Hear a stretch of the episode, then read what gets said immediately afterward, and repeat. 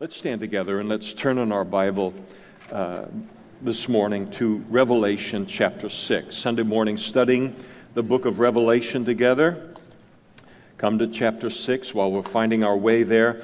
Just a reminder that on Sunday evenings we go through the Bible, Genesis to Revelation, and uh, we will finish the book of Haggai this evening and uh, almost through with the Old Testament, just a couple more books. And uh, so each of you are invited. Revelation chapter 6, verse 1. John writes Now I saw when the Lamb opened one of the seals, and I heard one of the living creatures saying, with a loud voice like thunder, Come and see. And I looked, and behold, the white horse, and he who sat on it had a bow, and a crown was given to him, and he went out conquering and to conquer. Let's pray together. Father, again in this uh, second service, I just want to thank you, and we thank you as a church family that there is a throne in this universe. We are more grateful than we can ever put into words that it's you that sits on that throne. And Jesus, we thank you for the sacrifice that has turned that throne into a throne of mercy and grace to us. And Father, we acknowledge that all that we have ever received from you, from your throne in our lives, has been good and has been gracious and has been merciful. And for that we are so thankful. And we pray, Lord, that you would open up in your grace and mercy your word to us today. Help us to hear your voice and commune with your spirit as we study your word this morning. And we ask it in Jesus' name. Amen. Please be seated. it is important to realize that um, in the original documents uh, of the Bible, and certainly concerning Revelation, that uh, in their original form there were no chapters and verses. Uh, chapters and verses were uh, brought into the Bible in I think in about the 1600s, uh, fairly late development. I don't uh, have a problem with chapters and verses. I'm very happy uh, to know where to turn to, but occasionally we do have to remember that when we go from one chapter to the other, that we aren't necessarily starting an entirely new scene that we find ourselves in the middle of. Chapter 6 is a continuation of what we've been studying in chapter 4 and 5. It's a continuation of that, uh, that heavenly scene. And as the Apostle John is there uh, in that scene, his eyes are now fixed upon Jesus in verse 1 as he not only holds the scroll that he took, uh, took into his hand in, in chapter 5, but now he opened the first of the seven seals on the scroll. We remember that the scroll represents the title deed to uh, planet Earth. Jesus purchased it back uh, from Satan's authority 2,000 years ago by means of his death, his burial, and his resurrection, but he's yet to take full possession of it. And these seals, they represent the means by which Jesus is going to take full possession of his purchased uh, possession, as it's detailed for us in chapter 6 uh, through 19. The book of Revelation in, and uh, chapters 6 through 19, so often we think about it as just this exerting, God just, it's just a pure judgment of God upon the world. But the book of Revelation doesn't end with chapter uh, 19. Uh, there's a chapter 20 and a 21 and a 22. Chapter 6 through 19, the judgment that is meted out there, a righteous judgment, it is, is what is required in order for the happy ending, the very good ending that is recorded in chapters 20, 21, and 22 uh, to occur. Uh, in order to uh, wrest the control of this world and the universe from the authority of the devil, and to bring an end to the rebellion of man against, uh, against uh, God. And, and, and so, as we look and begin this new section of the Revelation in chapter 6, uh, uh, holding to the fact that we are not appointed to wrath as Christians. Uh, we will be removed by way of the rapture prior to these events, prior to uh, chapter 6. Now, in verse 1, upon the opening of the seal, uh, John heard one of the four living creatures, one of those angelic beings, uh, declare with a loud voice, with a voice as loud and as clear as thunder, come up and see. And a thunder's voice is exactly appropriate for uh, that declaration because a great storm uh, in the form of this uh, great tribulation period is about to come upon the world, recorded in these chapters. And so, with the breaking uh, and opening of the seal, chapter 6, verse 1, so begins uh, the seven year tribulation period. And with that, in verse 2, John witnessed the result of the opening of the first seal, and that behold, a white horse uh, he who sat on it had a bow, and a crown was given to him, and he went about conquering and to conquer. Now, because this person is seated upon a white horse, some people are uh, tempted to conclude that this is none other than Jesus, because after all, uh, only good guys or knights in shining armor or virtuous uh, heroes and rescuers ride uh, white horses, or so uh, the, the cliche goes. But this can't be Jesus here because his return to the world on a white horse at his second coming doesn't occur until uh, chapter 19 fully seven years after this breaking of this first seal, when he then establishes his millennial kingdom, his thousand year reign of peace and blessing. That's what follows Jesus coming back on that white horse in chapter 19. Not all of the wars and the famine and everything that follows the revelation of this individual that, that constitutes the rest of, of, of chapter 6 uh, here. Additionally, Jesus cannot remain in heaven and continue to open up the remaining uh, seals, two through six, and be on a horse uh, going forth to conquer, uh, conquering and to conquer uh, the world at the same time. So it isn't Jesus, and who we have here is none other than the one who is known most familiarly within the culture as the Antichrist though he's only referred to him uh, by that title, uh, only referred to by that title one time uh, in the Bible, most often he is referred to uh, as the beast. Now, since the Antichrist plays a, a fairly prominent role in uh, in this revelation. And so we're going to run into him over and over and over again with these individual snapshots of his evil and of, of his power uh, but in order to understand those things when we get to them, it seems to me that we need a little bit of a foundation laid concerning the Antichrist and uh, the picture that's uh, painted of him in the scriptures uh, to begin with so we can understand these individual parts when we hit them later. The Bible's descriptions of the Antichrist are found uh, not exclusively, but most prominently uh, in the book of Daniel. Daniel chapter 2, Daniel chapter 9, Daniel chapter 11. If all of this is new to you, I strongly encourage you to go onto our website, go to the media page, and we recently finished studying the book of Daniel, and you'll be able to uh, uh, catch up on things a little bit and, and use that as a resource. Second Thessalonians chapter 2 has a lot to say about the Antichrist, as well as Matthew chapter 24, as Jesus refers to him, and then also the Revelation. It is important to notice that the Antichrist can only come forth uh, into human history uh, in this uh, dramatic way in which he is, to come onto the stage of human history in, in all of his evil. He's only able to do it as he is allowed to. Uh, he is only able to do it when Jesus decides uh, with the opening of the first seal.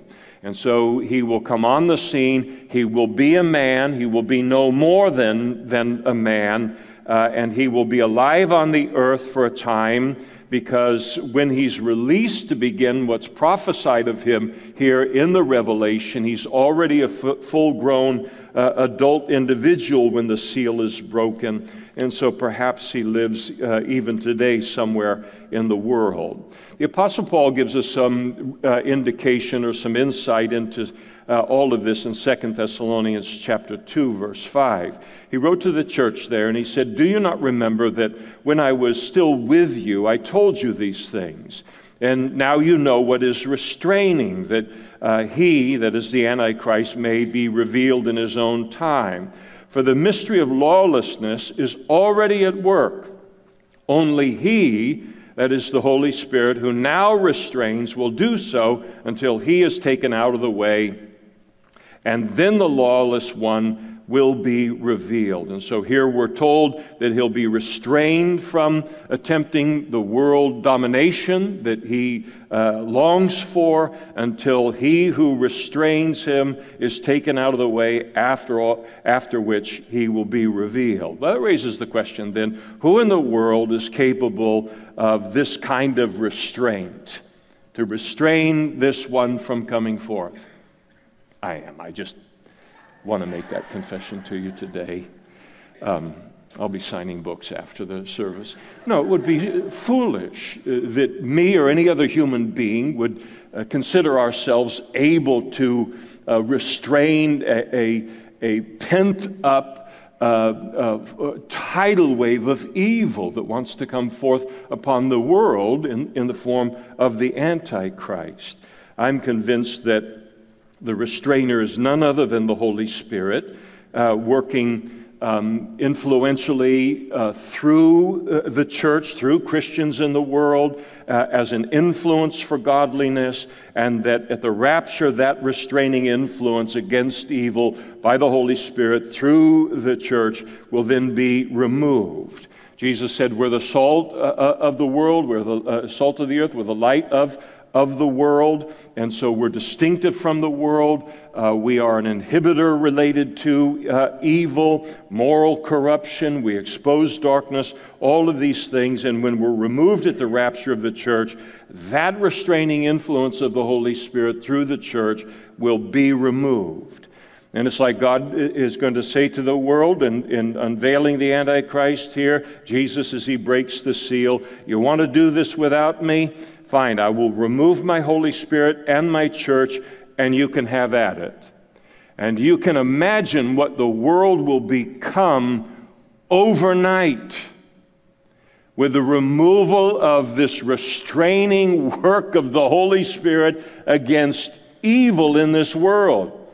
You won't have a military, you won't have a police department, you won't have a neighborhood watch that will be able to withstand what will open up when that occurs, when man tries to take on uh, or consider this restraining work of the Holy Spirit a- as nothing or not to believe in it uh, at all. And so presently the world does not know, and, and more than that, it doesn't uh, care what it owes to the Holy Spirit and, and the influence uh, uh, in the world of the Holy Spirit through Christians today, uh, but one day uh, they will.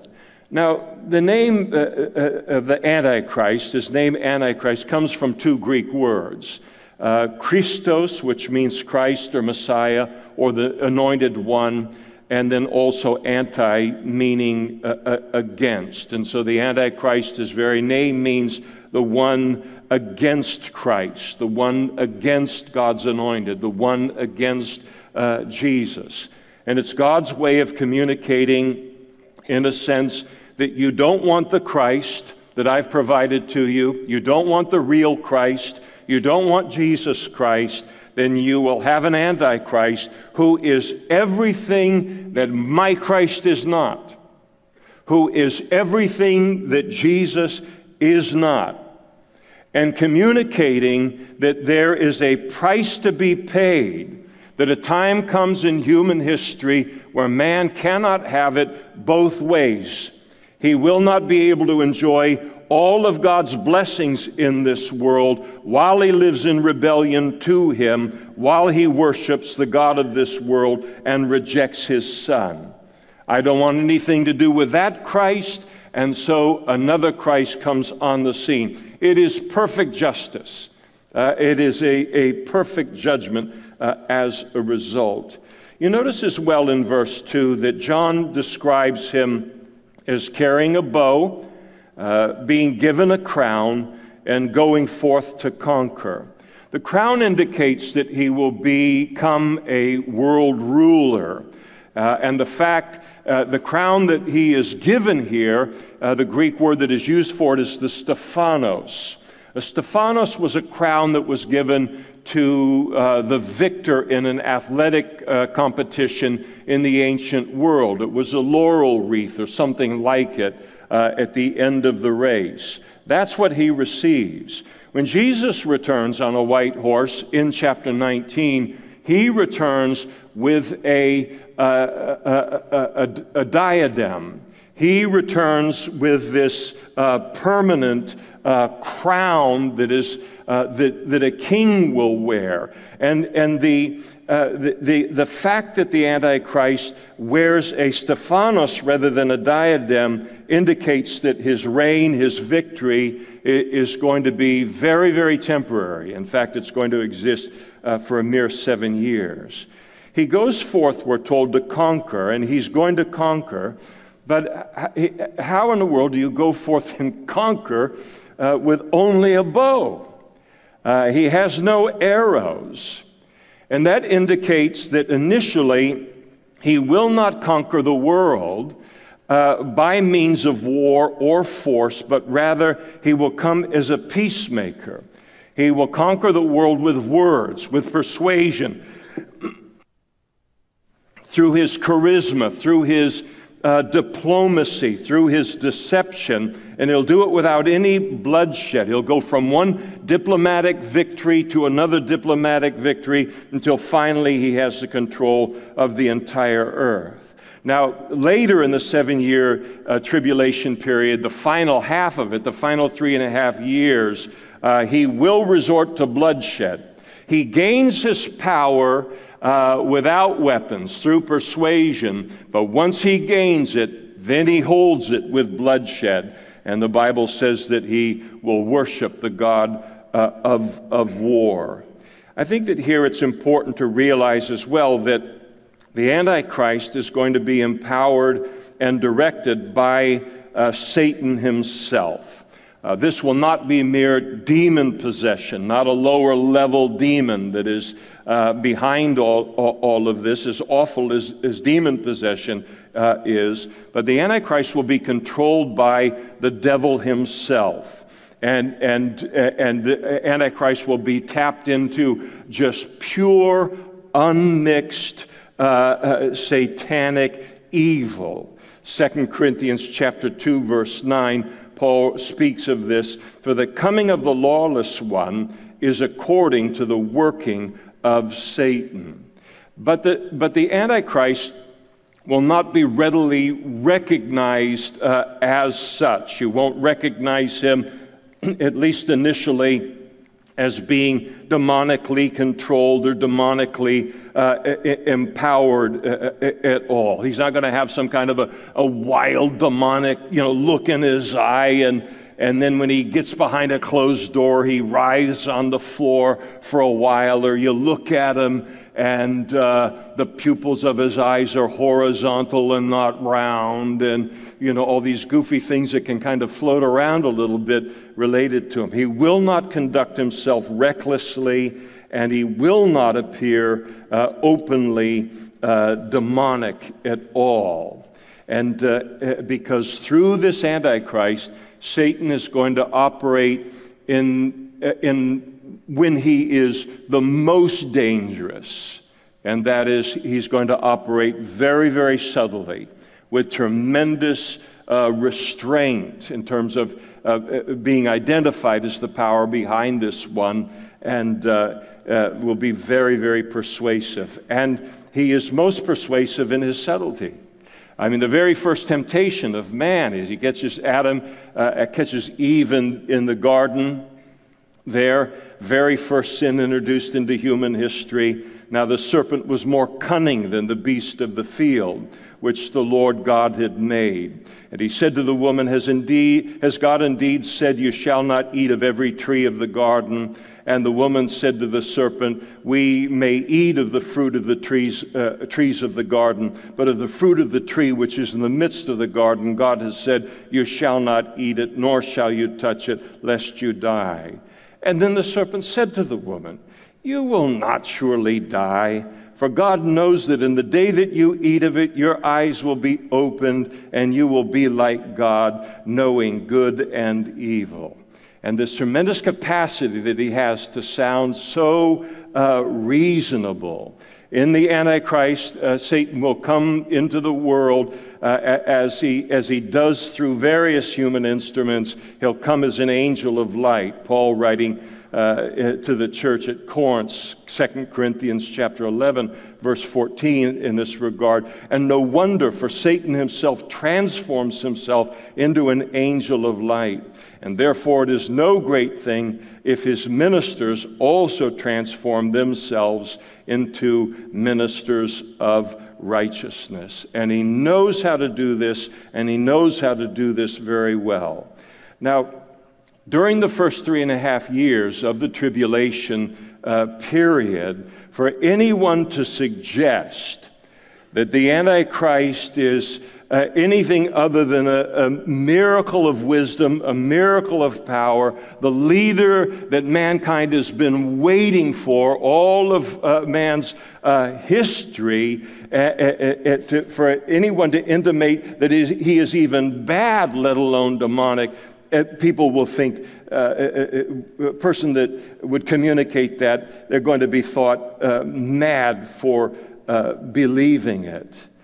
Adding to his appeal, uh, Satan will enable him to perform great miracles. So, this will cement the conviction of the world that he is not only a great leader, uh, but that uh, the conviction that he is also the Messiah, to believe that he is the Savior of the world.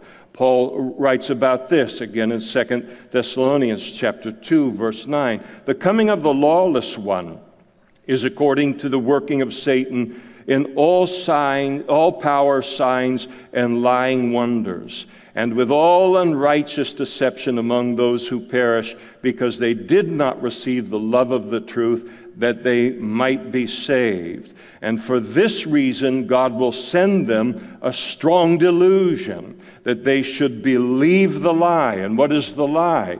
Uh, the lie is that he is the Messiah, that he's the Savior of the world, that they may all be condemned who did not believe the truth, but had pleasure in unrighteousness. And so, for the first three and a half years of the tribulation period, he, he will be a marvel in his presence, in his power, in his wisdom. And you could take all of the great leaders of, uh, of mankind through history, the ones that were the most powerful behind closed doors when they would write and make decisions out of the public eye, those that could get up in front of uh, audiences and move them in powerful ways. You can put all of them together, roll all of their gifting together, and it's not going to approach this man's abilities at all. And when the world sets their eyes on him, and they listen to him, uh, the world is going to be completely intoxicated by his, uh, his ideas and his charisma. He's going to present extraordinarily uh, his physical presentation, his persuasive power over people will be literally supernatural, and he will very readily deceive many, many people. For example, the Bible teaches that he will deceive Europe. Uh, and uh, we'll enlarge upon all of this when we get into chapter uh, 17. But both the, uh, the book of Daniel in uh, chapters 2 and 7, also in Revelation chapter 17, they reveal that the Antichrist is going to rise to a position of power in the world as the leader of a 10 country confederation out of the old Roman Empire. And the old Roman Empire is a European e- empire. And so maybe it'll be a slimmed down ver- version of uh, what is the EU today, just including the most powerful uh, nations. He will become the head of this confederation of nations. He will make it uh, the final world ruling empire before uh, his second, co- uh, Jesus' second coming, uh, as is revealed in King Nebuchadnezzar's vision uh, uh, in Daniel chapter 2, that Daniel then interpreted for him. And he will gain the trust and control of Europe without the use of force. So you, you ask yourself, at least I do, why would 10 nations of the world, uh, uh, uh, among the most powerful nations in the world, the most prosperous nations in the world, why would they turn over uh, the, the control of their sovereignty to one man? Except uh, that uh, he is extraordinary in every way. And perhaps because the condition of the world is so desperate at that time that they're willing to do so. And what could make the world that desperate? Well, war will do it. War will do it. Or how about a worldwide financial uh, collapse? Uh, that would do it.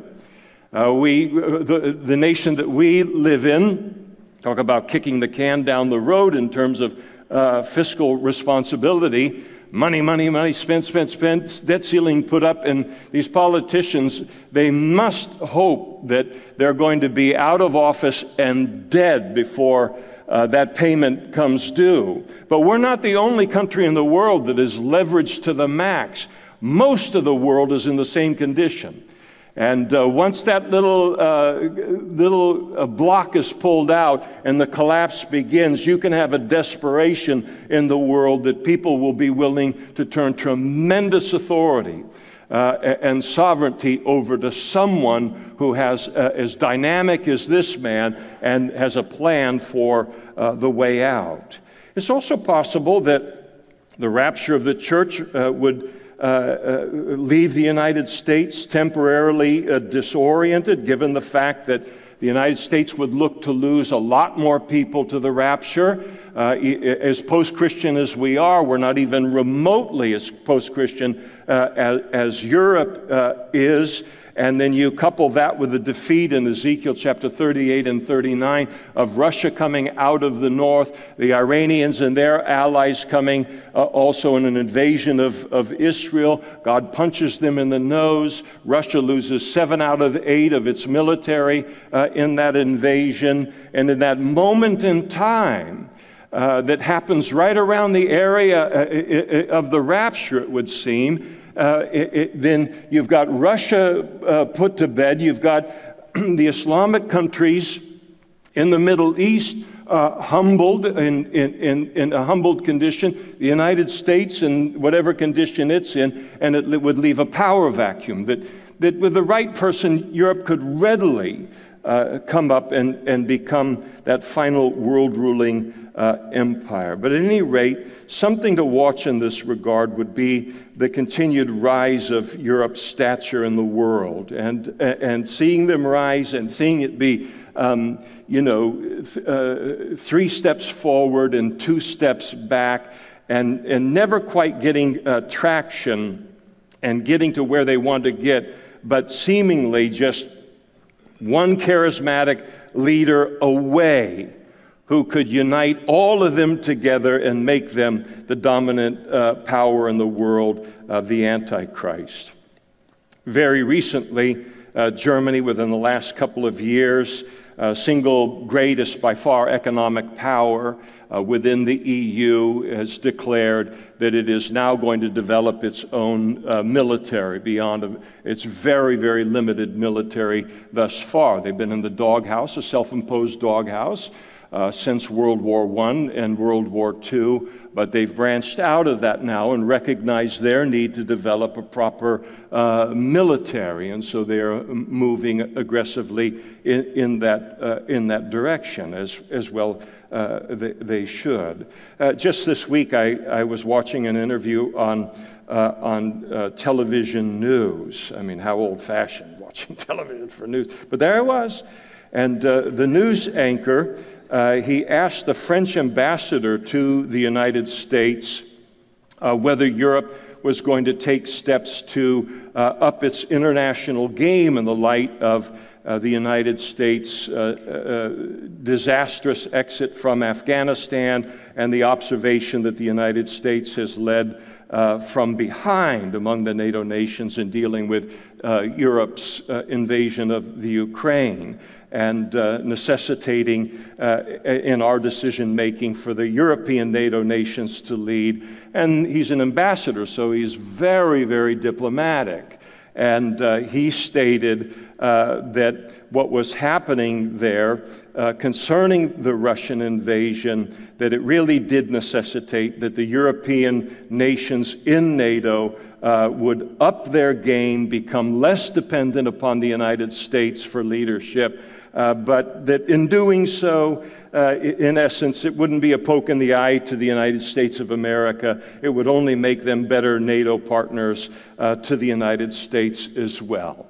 But there's a recognition there within that group that uh, and a loss of confidence, whether it's just with this presidential administration or whether it's long term, only time will tell, but a, lo- a loss of confidence in the, uh, the leadership of the United States in, in the world, and that we better start looking out for ourselves a little more fully. More profoundly than even this related to Europe, the Antichrist is going to fool uh, the Jews. He's going to fool the nation of Israel. Uh, initially, he's going to appear to be a friend to the Jews.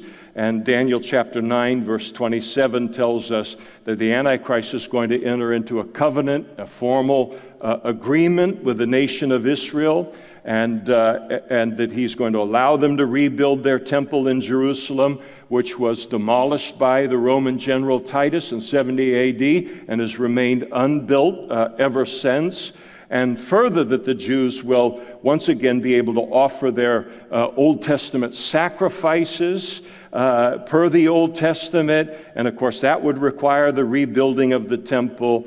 And then that same passage in the book of Daniel tells us at the three and a half year mark, the halfway mark of the seven year tribulation, the Antichrist is going to break his covenant with the Jews. He will commit an abomination that is so great that it will create a desolation uh, that will make the newly rebuilt temple desolate and, and make it hopelessly defiled. This is known in the Bible as the abomination that causes desolation.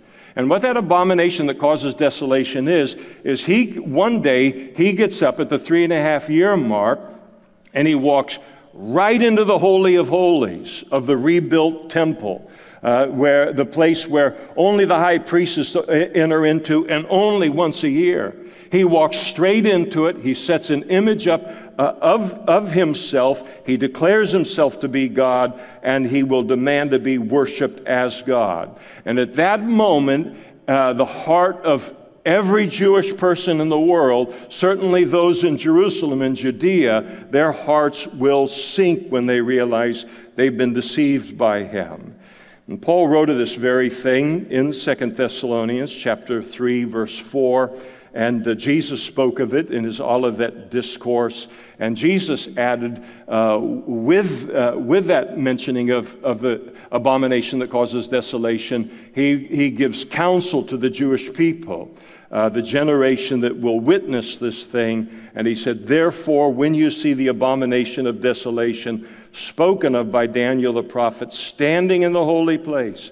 Whoever reads, let him understand. Let those who are in Judea flee to the mountains. Run for your lives. because the Antichrist, uh, under the influence of the devil, will unleash a, a, a, unparalleled persecution of the Jews in an attempt to utterly uh, uh, to, to destroy them.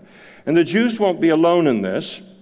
The Antichrist is going to gain the trust of all religion in the world. Uh, the church will be removed. Uh, so he will gain the trust of all religions uh, in the world, and he'll do so without force while he consolidates his power, and then only to turn uh, on these uh, religions when it suits him. And, and we'll see uh, that in his destruction of spiritual Babylon later in uh, chapter 17. And then ultimately, he doesn't stop there. He demands that all of humanity uh, worship him under the threat uh, of, uh, of death. And, and what began as, as such incredible promise in the world through the Antichrist uh, is, it then ends in this uh, literally a demonic nightmare that everyone in the world is going to wish they could wake up from, and they're not going to be able uh, to do it.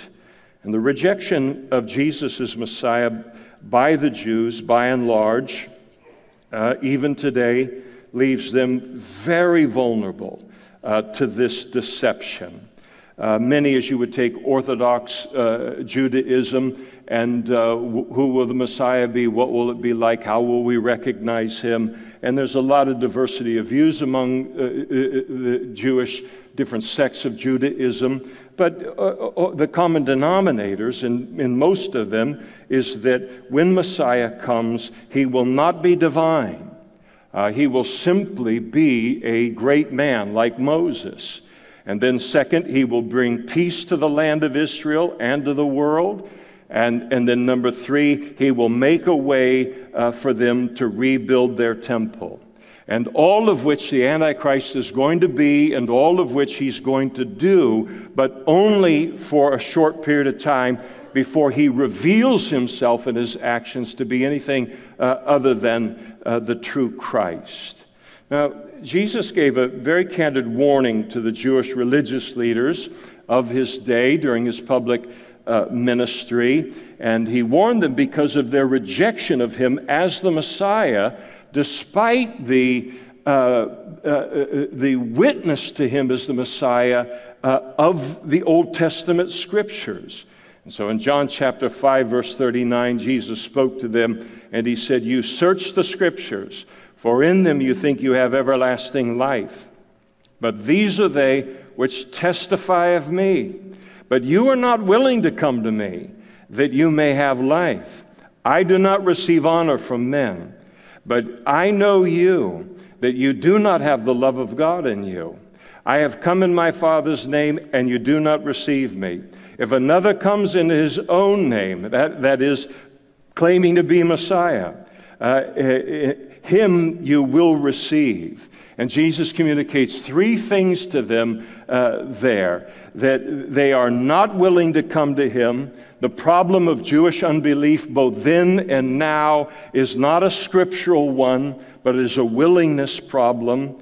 Second, he tells them that they rejected him because they didn't have the love of God in them. They had a love for religion, a love for tradition, uh, a love for positions and titles, but not a love for God.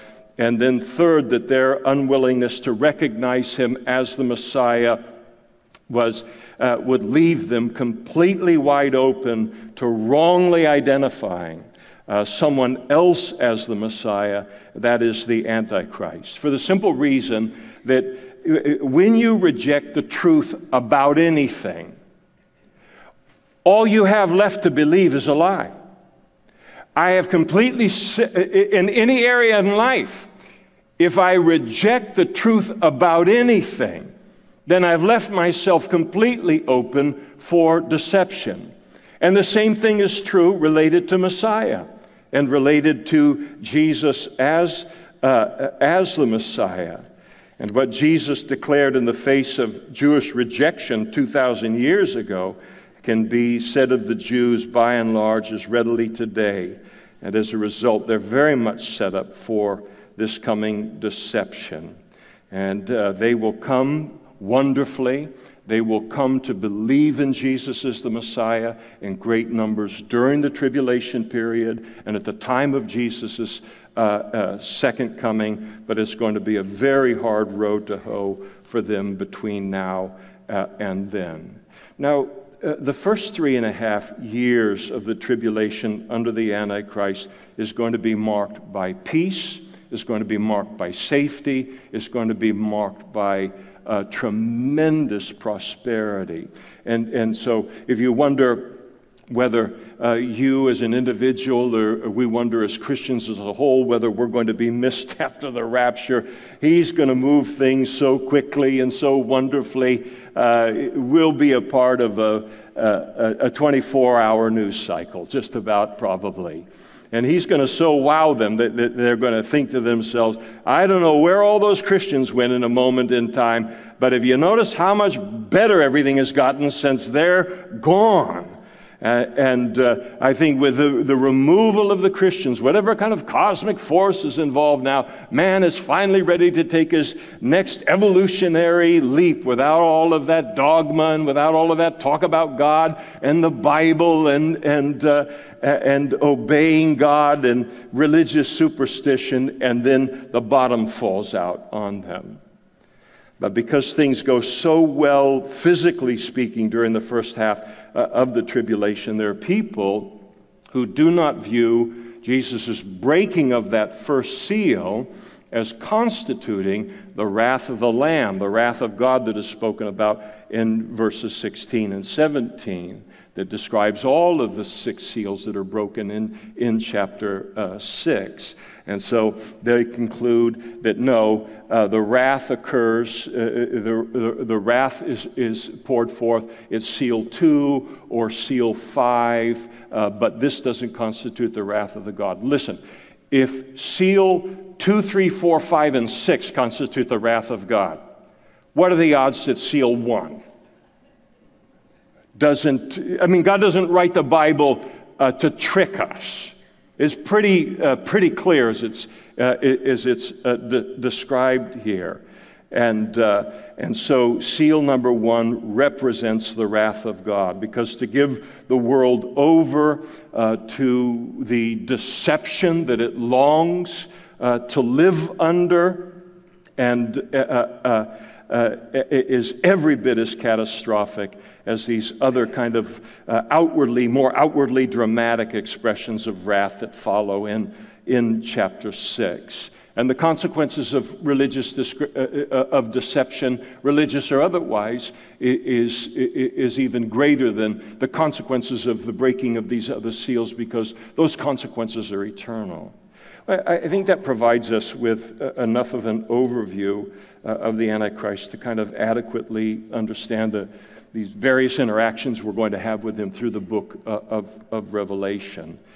And I want to close this morning, uh, though, by briefly considering some of the ways that the world around us uh, is being set up for the Antichrist's appearing, for his, de- his deception in order to, to uh, watch uh, them. Before the Antichrist ever comes, and the Apostle John warned about it all the way back in the writing of 1st and 2nd and 3rd John, is that there was a spirit of Antichrist already at work in the world, preparing the world for the deception of the coming of the Antichrist at the time that he appeared on the scene. So the spirit uh, uh, of Antichrist is very much at work, and to uh, recognize that development uh, around us in light of the teaching concerning uh, the Antichrist. Uh, uh, something that we might keep an eye out for would be a continued rise of Europe economically and militarily. But again, with that sense that that they are, uh, they are just one uh, person away, just the right person away from fully uniting them and making them uh, the world dominant power in the world. A second thing to consider might be the problems of the world becoming so great uh, that mankind more and more and more looks at the problems and concludes that the only solution to the scope of the problems will be the establishment of a one world order. A one world uh, government and the conditioning of the population uh, for that. Now, God knows that man needs a one world government more than anybody does. And He's got one in our future. It's called the kingdom age, the thousand year reign of Christ. But only the true Christ is going to have the ability to handle the power and the authority uh, and, and to handle those things well. Uh, certainly, that kind of power and authority is not safe uh, with the Antichrist. Another thing to consider is a growing willingness on the part of the world's population to sacrifice personal freedom uh, to government and to do so in exchange for security, uh, the promise that uh, our needs will be met. And we've seen this to one degree or another all around the world with the current uh, COVID pandemic. Uh, so many people, not all by any means, but so many people, more than I ever thought, uh, looking at government and saying, do whatever you want, just take care uh, of me and, and people becoming accustomed to uh, a role for government that is way beyond how that role is described in the scriptures. And then uh, the willingness and the eagerness of government to take that kind of a role in people's lives.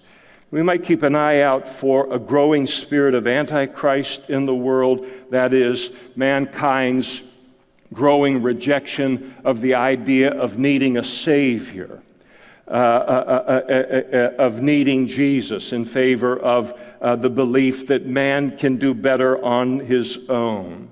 Another thing would be to watch uh, a world set up for deception because, as someone put it, uh, it is becoming more and more uh, like the person who hears with its eyes and thinks with its feelings. In other words, uh, a world that increasingly rejects not only moral absolutes, but all absolutes and it elevates emotion and feelings in decision making uh, over reason. And, and it judges truth claims and its defining of right and wrong, not on the basis of reason, but on the basis of emotion. And then a, a world that possesses the capacity to establish a cashless society. We didn't get to that this morning, but we will another time to look at a world and, and see Israel in her land again, but with her population unchanged in 2,000 years, longing for both peace and the chance to rebuild their temple. And so I don't think I'm being too sensational or, or too speculative at all when I say that I think uh, we can see all of these things moving noticeably forward uh, in the world. And so when we see these kind of things as Christians and we know where this leads, uh, it's a cause for alarm in, inside of us. Uh, and, and, uh, and, and we see that this is headed for a great deception. We see this is headed for great uh, abuse. We see things in a way that the average person does not see them because of the scriptures and because uh, of, of the Holy Spirit. But then to realize all of these things have been prophesied of. All of these things are the advancement of the spirit of Antichrist in order to prepare the world for the Antichrist. And the closer that he is to becoming unveiled, then the more and more we're going to see that kind of thing as we watch a world being set up for this very deception. And being set up for deception as if, and living as if the Bible doesn't even exist in human history. As if there is no Bible in the world to read and to look at related to all of these uh, things.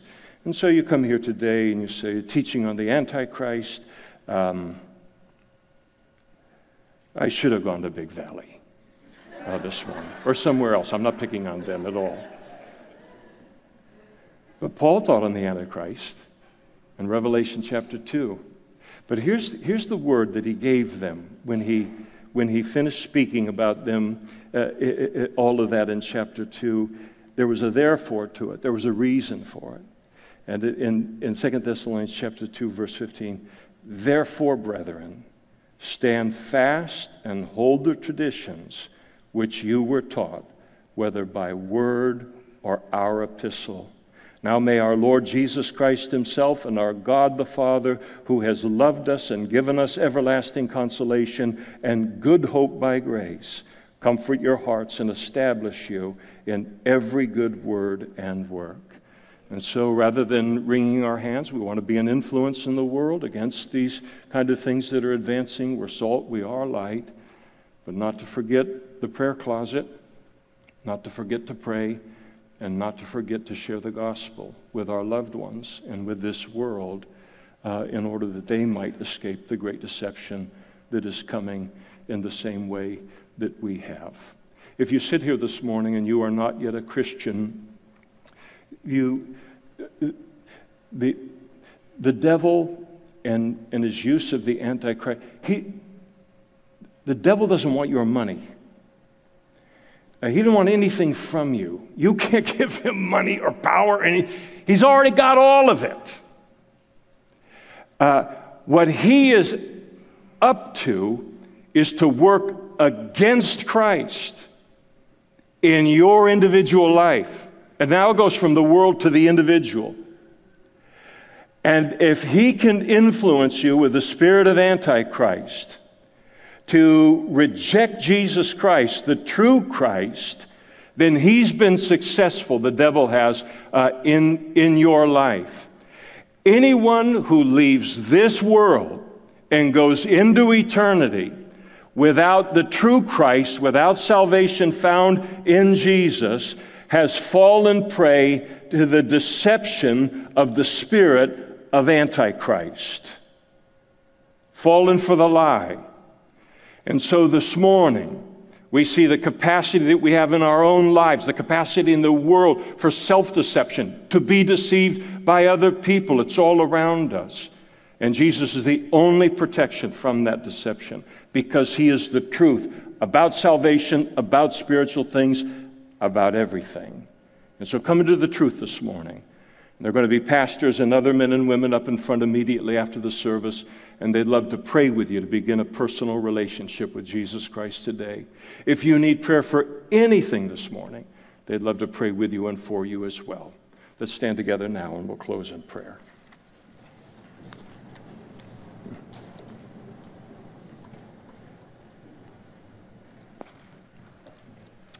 Father, thank you for the gift and the imparting of your Holy Spirit into our lives as Christians. Thank you for the discernment that we're given. Thank you for the wisdom and the power that we are given. Thank you for the protection that He is and your word to coming deception and to deception today. And Lord, as we sing so often in that, that chorus, we are happy to be in the truth. We are happy to be in your Son. There's nothing about this life that displeases us. Thank you for the work of your Spirit in bringing us to your Son. And thank you for your Son this morning, our Savior. And we thank you in His name, in Jesus' name. Amen.